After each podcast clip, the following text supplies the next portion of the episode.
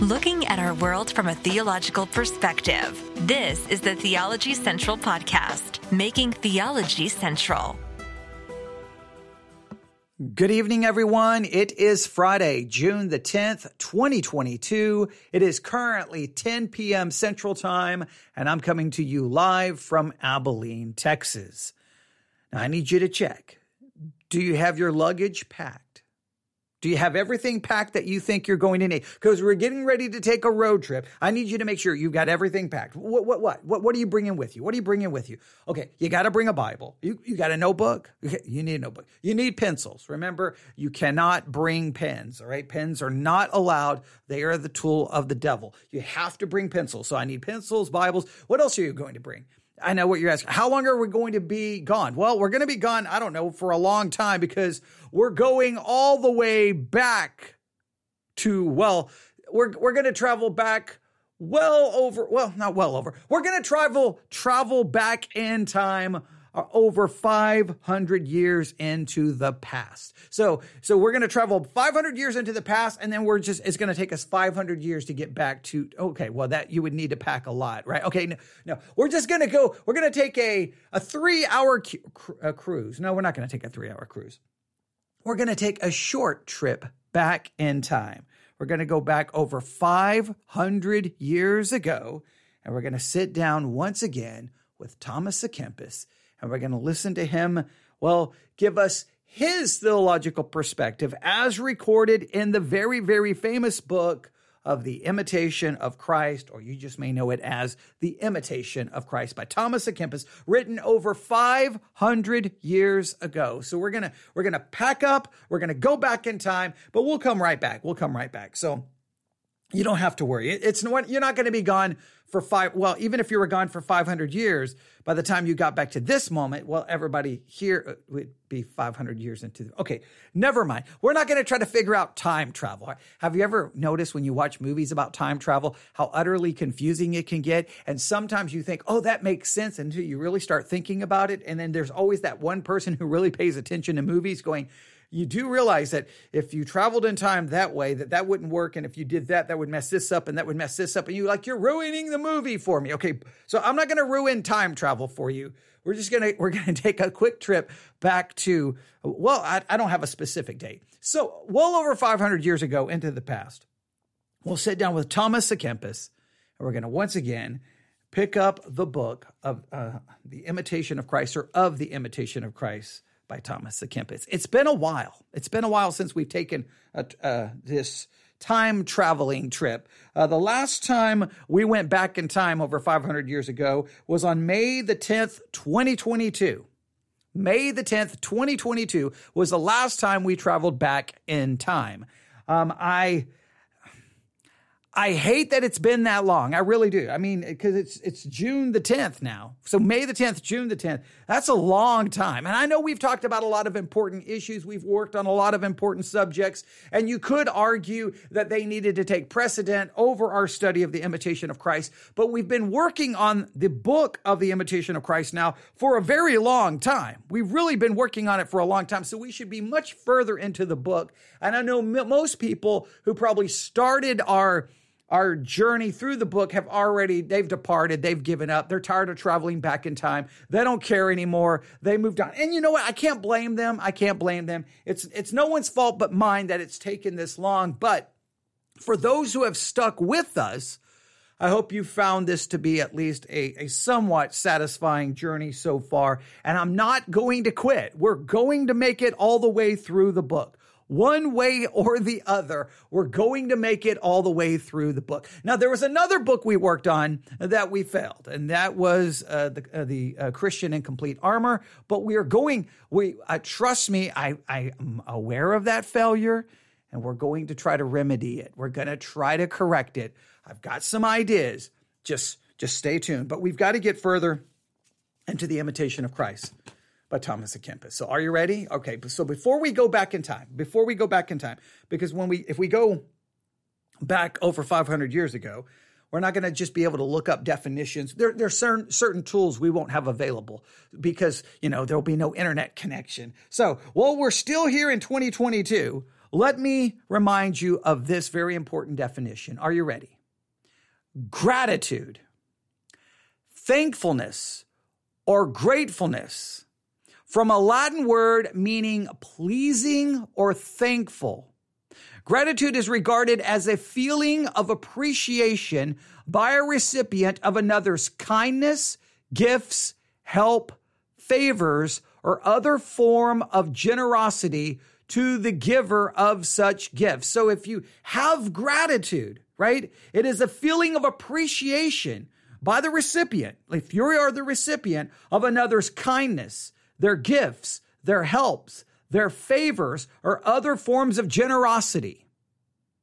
I want you to think this attitude. I want, want you to think of the attitude. I want you to think of the concept gratitude. And I want you to think of having this attitude. And I know this is cliche. I know you've heard it said from the pulpit a million times, having an attitude of gratitude. I know it sounds, you know, oh, look, it's how clever. Attitude of gratitude. I understand that. I, I, but it does work. This is one of the things that sometimes something becomes a cliche, but sometimes it does work. We do need to consider about having an attitude of gratitude because in our study of the imitation of Christ by Thomas à Kempis, we are, have been looking at a chapter entitled Gratitude for the Grace of God. Gratitude for the grace of God. And I just need to ask you this evening do you truly have a deep, heartfelt sense of gratitude for God's grace? A deep, deep, deep, deep gratitude. I mean, it is rooted deep inside of you. There's so much gratitude, it's just become an essential part of your being. And that gratitude is expressed frequently for God's grace, for His grace, for his unmerited favor given to you. You don't deserve it. You don't, you don't earn it. You don't, de- you, I mean, there's not, it's just God has given his grace to you. Do you, are you overwhelmed by gratitude? And what are the negative consequences spiritually in your life if you begin to lose that feeling of gratitude. What do you think are the negative consequences to your spiritual life if you lose a sense of gratitude for God's grace? What, what do you think the negative consequences are? I, I really want you to contemplate that. Now, what we're going to do is we're going to just go back and we're going to work on this chapter. And we're, what we're going to do, uh, I'm just going to start back at the beginning. All right. We have really, it appears, two paragraphs left, only two paragraphs left. That should be relatively short. And I know some people want me just to get there, but what we're going to do is we're just going to go through the whole chapter tonight. I'm not going to do much review, but I will I will spend most of my time of of any analysis and comments for the last two paragraphs in the chapter. Now, if you remember, the imitation of Christ by Thomas à Kempis is broken down into four books. We are in book two. We are in chapter 10, and the chapter is entitled Gratitude for the Grace of God.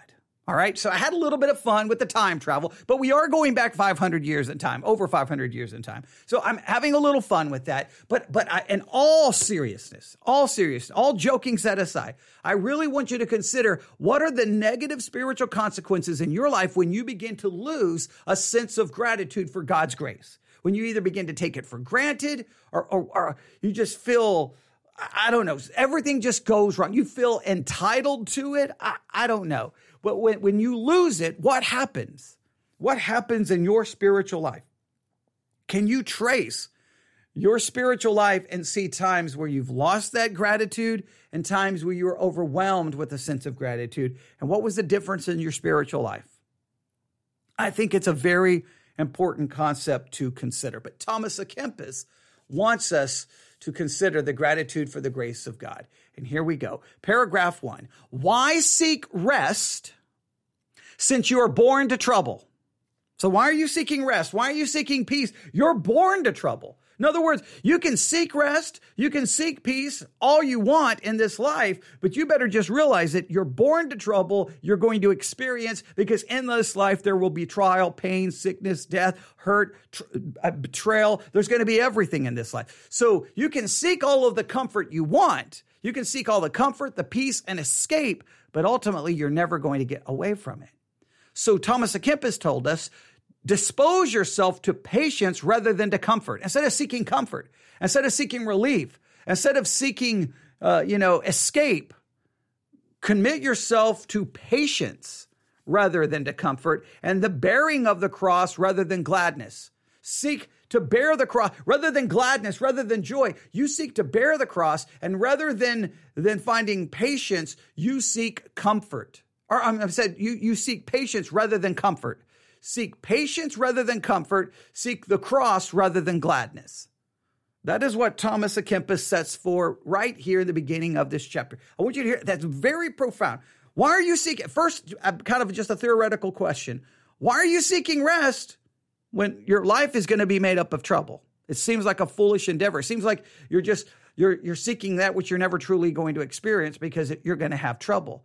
And why instead of commit yourself to having patience to endure the trial and trouble rather than comfort. You can try to find the comfort and dis- dispose yourself to comfort, but you're just going to experience more trouble. And why don't you just focus on bearing the cross rather than gladness? Because any gladness which is associated with things going wonderful in your life, it's only temporary because bad things are coming. It, it's you can say you could say it's a very cynical and negative approach to life. I think it's a very spiritual and very realistic approach to life. You could have your own perspectives. But then he goes on to the next paragraph. What secular person is there who would not willingly receive comfort and, and spiritual joy?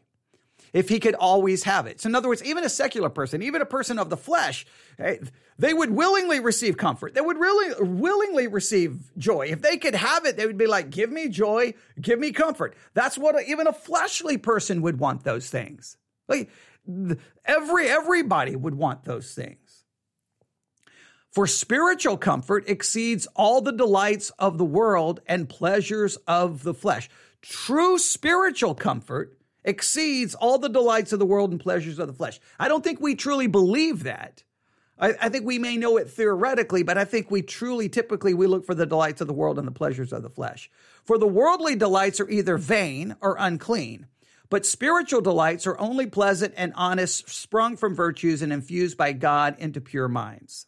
But these divine comforts can no man always enjoy exceeding according to his desire, for the time of temptation ceases not. So they say any of these divine comforts that you could get, you have to realize they're only, uh, no man can always enjoy them because we live in a world where temptation, trial, and trouble never ceases. But false freedom of mind and great confidence of ourselves is very contrary to the heavenly, visitation.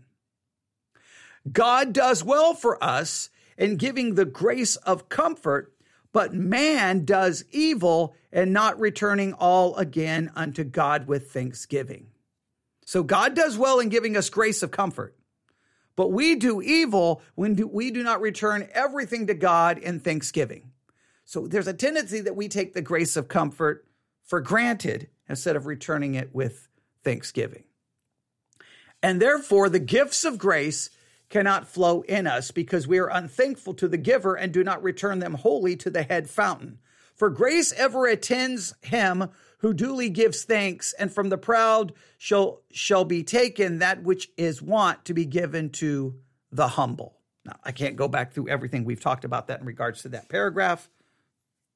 There's a lot there to meditate on. Then he continues. All right. I desire not that consolation which takes from me contrition, nor do I aim at the contemplation which leads to haughtiness of mind. Now, this is this is a powerful statement. Now, if you're not familiar with the writing of Thomas à Kempis, remember, sometimes it can be very confusing. It's almost like a string of consciousness, right? Where he gets an idea, writes an idea, then another idea, then another idea. Sometimes it feels like they're very much linked together. Sometimes they're very much like the Proverbs, where you get kind of a thought and then the next one doesn't really connect to the previous one. So it's it's really sometimes it can be really difficult trying to figure out exactly where he's going as far as putting it together within a chapter, but we, we don't have time to go back go through all of that because we've been talking about the book now for years. But you can go back and listen to all of our introductory, uh, you know, studies on this very famous book. All right, but he says, now this is what Thomas à Kempis says: I desire not that consolation which takes from me contrition. In other words, he does not want any consolation. He doesn't want any comfort that would take away contrition. Now, if you look up the word contrition, now I, I know, okay, we're to have to, I'm to look it up on an iPad. So I know we just traveled back in time 500 years. Okay, we're to have to jump back to 2022. So here we are. We're back in 2022. Okay, don't get whiplash. Okay, but we're, we're to, we're to look up the word contrition. All right, if you look up the word contrition, it means this contrition is the state of feeling remorseful and penitent.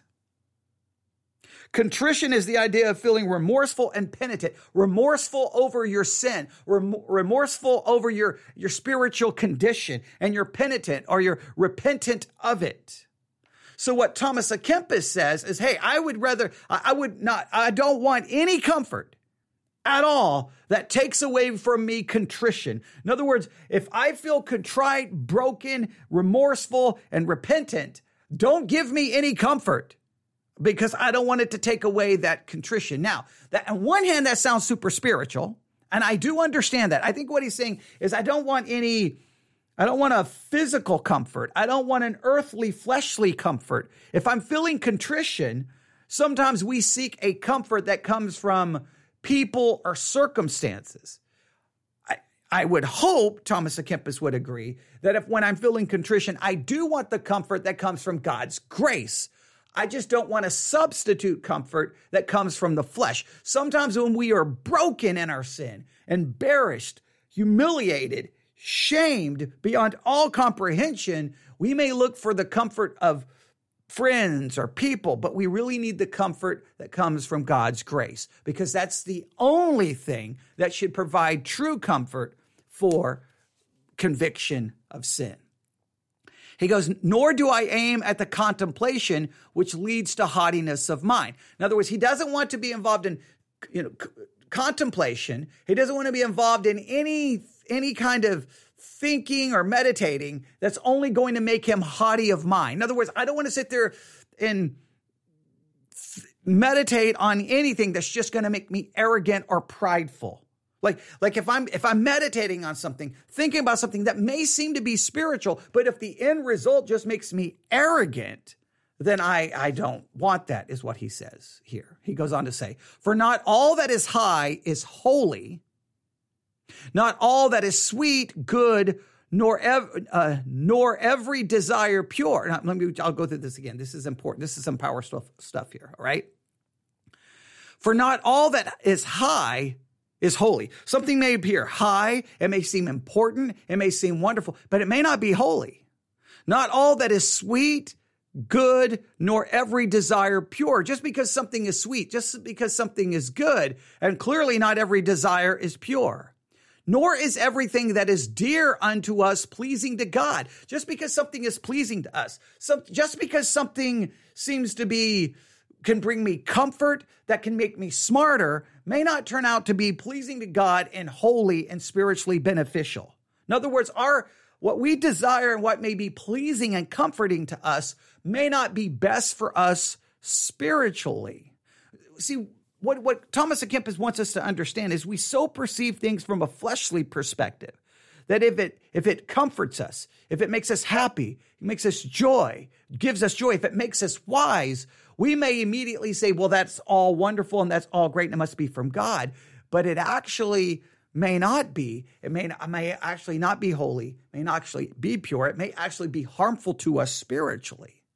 Sometimes what is the most comforting, comforting and pleasing to the flesh is most detrimental to our spiritual life. And that's hard for us to understand. Willingly do I accept of that grace whereby I may ever be found humbler and more fearful and may become more readier to renounce myself.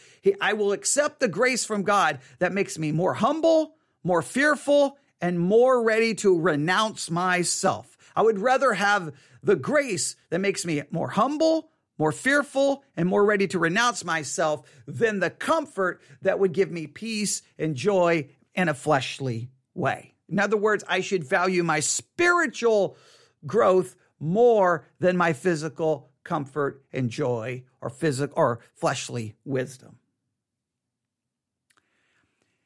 He who is taught by the gift of grace and schooled by the rod of its withdrawing will not dare to attribute any good to himself, but will rather acknowledge himself poor and naked.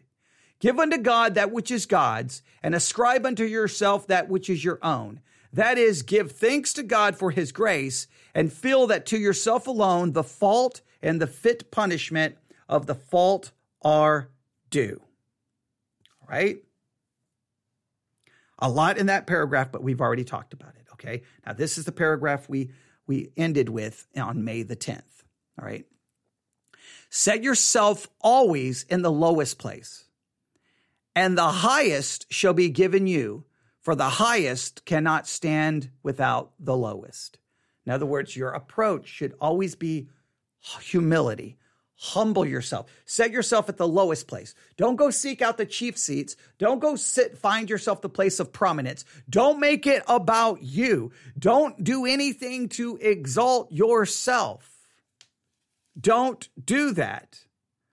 The chiefest saints before God are the least before themselves. The chiefest saints before God are the least before themselves.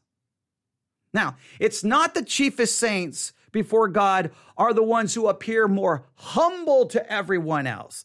No, they are the ones who are the least before themselves. You may do a good job of putting on a front that you're humble. You may put on a good front. You may, everyone may think you're humble. The key is no, no, no, before yourself. What do you really think about yourself? When nobody else is looking, what do you think? Come on, honestly, is there arrogance? Is there pride? Is there self glorification, self exaltation, self seeking, self will, your way, your, you want the position, you want, you want, you want, you think you deserve, you think you're entitled. Come on, before yourself. The chiefest saints before God are the least before themselves. And the more glorious they are, so much within themselves are they humbler. Those are full of truth and heavenly glory are not greedy for vainglory. If you're full of truth and heavenly glory, you will not be seeking vainglory. You're not going to be greedy for it, greedy for it because you've you've experienced the the uh, as as it says the heavenly glory and the and the truth of God. The truth of God and heavenly glory should so satisfy you that you're not greedy for an earthly, fleshly, vain glory. But I have found myself too many times far more. Obviously, I am not full of truth and heavenly glory because I have longed for and desired and done whatever I think I could to get the fleshly vain glory. You, I don't, I can't speak for you. I just know I've been guilty of it. Those who are for, firmly settled and grounded in God can no wise be puffed up. And they who ascribe all unto God, whatever good they have received, seek not glory one of another, but wish for that glory which is from God alone, and desire above all things that God may be praised in them. What we should desire more than anything is not our glory, not our exaltation, not a position, but what we should desire more than anything is that God may be praised in us. Do you desire God being praised in you, or do you desire to be praised? now, it's very, it's a fine line because you say, no, no, no, I want God to be praised. But what you really want is you want people to praise you for being godly. See, it's one thing, I want God to be praised. It's another thing that you want to be praised. You want God to be praised because you are godly. In other words, you want a part of it. Hey, I want God to receive all the praise. No, I want to be, I want God to be praised because I am godly. You, you make it a little bit about you. You, you, you say, I want people to say, because I so see you, I see God. You want to, in a sense, you want to be a part of the formula. And in all his saints, and after this very thing, they are always striving. We should always be striving for God to be praised. We should always be striving for God to be praised and us to be ignored, to be forgotten, to be overlooked, to not be seen. But when we, but we have a tendency to get in the way and we want to be seen. We want a part of, we want to be a part of it. Now, here are the last two paragraphs. Be therefore, be therefore thankful for the least gift, and you shall be ready to receive greater. Let the least be even as the greatest, yea, the most contemptible gift as of special value. If you consider the worth of the giver, no gift will seem little or of too small esteem. I want you to hear this again. Thomas à Kempis wants you to learn to be thankful for the least gift, for the one that may receive contempt, one that everyone may look down, one that may everyone may laugh at. Everyone you may, like, how could you be grateful for that? I mean, what is what kind of gift is that? But here's the thing. If you consider the worth of the giver, no gift can ever seem little. If you see the worth in the giver, if you see the value in the giver, then the gift can never appear small because it comes from the giver whom you value above all things. If you value God above all things, even the smallest gift that he would give you, you will see as well, you'll be you'll be thankful. You'll be overwhelmed with gratitude. You'll be you'll be blown away. Even the smallest thing because you see the value in the giver. We focus on the value of the gift and minimize the value of the giver. And in fact, sometimes we determine the value of the giver by the value of the gift. But we should see the value of the gift by seeing the value of the giver. And the giver is the eternal sovereign God. That's the giver. He is worthy. He is valuable no matter what the gift he gives us is. But too many times we see, we value God based off the gifts he gives us. And if he doesn't give us the gifts we want, then we complain to God. We grumble because we are judging the value of God based off the value of the gift he gives us. And when things are going bad or wrong and we don't get the gift we want, we get bitter towards God. We get unhappy with God because we are judging the value of God based off the value of the gift we receive. But we should determine the value of the gift based off the value of the giver, which is, well, he's valuable above all. That's a very profound spiritual point. For, for that cannot be little, which is given by the Most High God. Nothing can be considered little, little, given by the Most High God as long as we see the value of the giver. Again, if we determine the value of the giver by the value of the gift, everything begins to fall apart. Yea, if he had should, yea, if he should give punishment and stripes, it ought to be a matter of thankfulness because he does it always for our welfare, whatever he permits to happen to us. In other words, even if he brings into our life grief, pain, suffering, punishment, strife, chastisement, we should just be as overwhelmed with thanksgiving as if he brought in all kinds of comfort and all kinds of joy and all kinds of prosperity and all kinds of wealth. No, no, no. Whatever he gives us, we should be overwhelmed with gratitude and thanksgiving because it comes from God. Even if it's punishment, even if it's, if it's trial and difficulty, we know somehow he has a purpose in it. But as soon as things go a little wrong, we grumble and we complain because again, we really determine the value of God by what is given to us. But the value of God has nothing to do with what he gives us. The value of God is because God is, well, he's the most high. He's glorious. He's holy. He's almighty. He's worthy of all praise, even if he never gave us anything. Last paragraph. He who desires to keep the grace of God, let him be thankful for grace given and patience for the taking away thereof. Let him pray that it may return. Let him be cautious and humble, lest he lose it.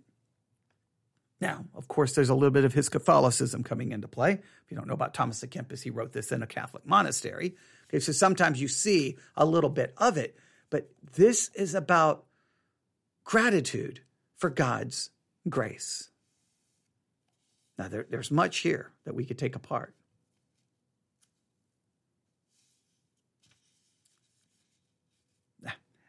There, there's so much there. I mean, hopefully you'll go back and just listen to all of that because every every line in that chapter is readily profound. Some of it's a little confusing at the beginning, and we struggled with a little bit of it from the beginning and trying to figure out exa- exactly which direction he was going. But I, I think I think there I I tried to I tried to take away some of the because a lot of times when I'm reading it, I love to play the devil's advocate and ask tough questions because I don't like you to be a passive listener. I like you to struggle with trying to figure it out it, it hasn't always worked very well with the imitation of Christ because I think a lot of people aren't were invested enough to try to figure it out. They're just like, okay, whatever, and just move on. But that's a ratherly a rather profound chapter. A rather profound chapter. So, are you overwhelmed with gratitude for God's grace? What happens when you lose that gratitude? And do you determine the value of God by the gifts you receive, by the gifts He gives, or do you determine the value of the gifts by the value of the giver, which God is, well, He deserves all praise. So no matter the smallest gift, you should just be as grateful for as the largest gift because it comes from God. And the, the value of the gift is determined by the value of the giver. The value of the giver is not determined by the value of the gift. That is a beautifully profound point, as pointed out by Thomas à Kempis in The Imitation of Christ. Yes, we started off with a little bit of fun with time travel, but it got deadly serious right there. And hopefully, you will give that much thought and consideration on this Friday evening did I say July the 10th? I hope I did not. June the 10th, 2022. Right? This is where I always feel like, ah, we should probably do more, but um, we, we're already so far behind in trying to make it through this book. We really can't do more. But if there's something in there that just jumped out at you, and I'm sorry I was away from the mic there. If there's something in the book that just jumped out at you, just let me know. If there's a phrase or something, because I got no problem turning on the microphone and talking about it. The next chapter is Lovers of the Cross of Jesus, chapter 11 in book 2 on the imitation of Christ. Again, if you please uh, go back and listen to everything, it's been a long journey through the book. Uh, we have been working on the book for a long time. And uh, yeah, I, I, I, hope you find it all to be uh, greatly beneficial. I hope you do. I hope you have. Some of you have, some of you may not. But there you have it. All right, I'm going to stop there for now. You can email me, newsif at yahoo.com. Newsif at yahoo.com. All right. Thanks for listening. Now, we can we can put everything we, we can leave the past 500 years plus in the past, and we can return now to Friday, June the 10th. 2022. I know you may be you may look around going, I think I'll go back to 500 years in the past, but I don't know. There's a lot of bad things that's happened in the last 500 years. So I think we're probably just this is where God has put us. He's put us in this time at this at this moment.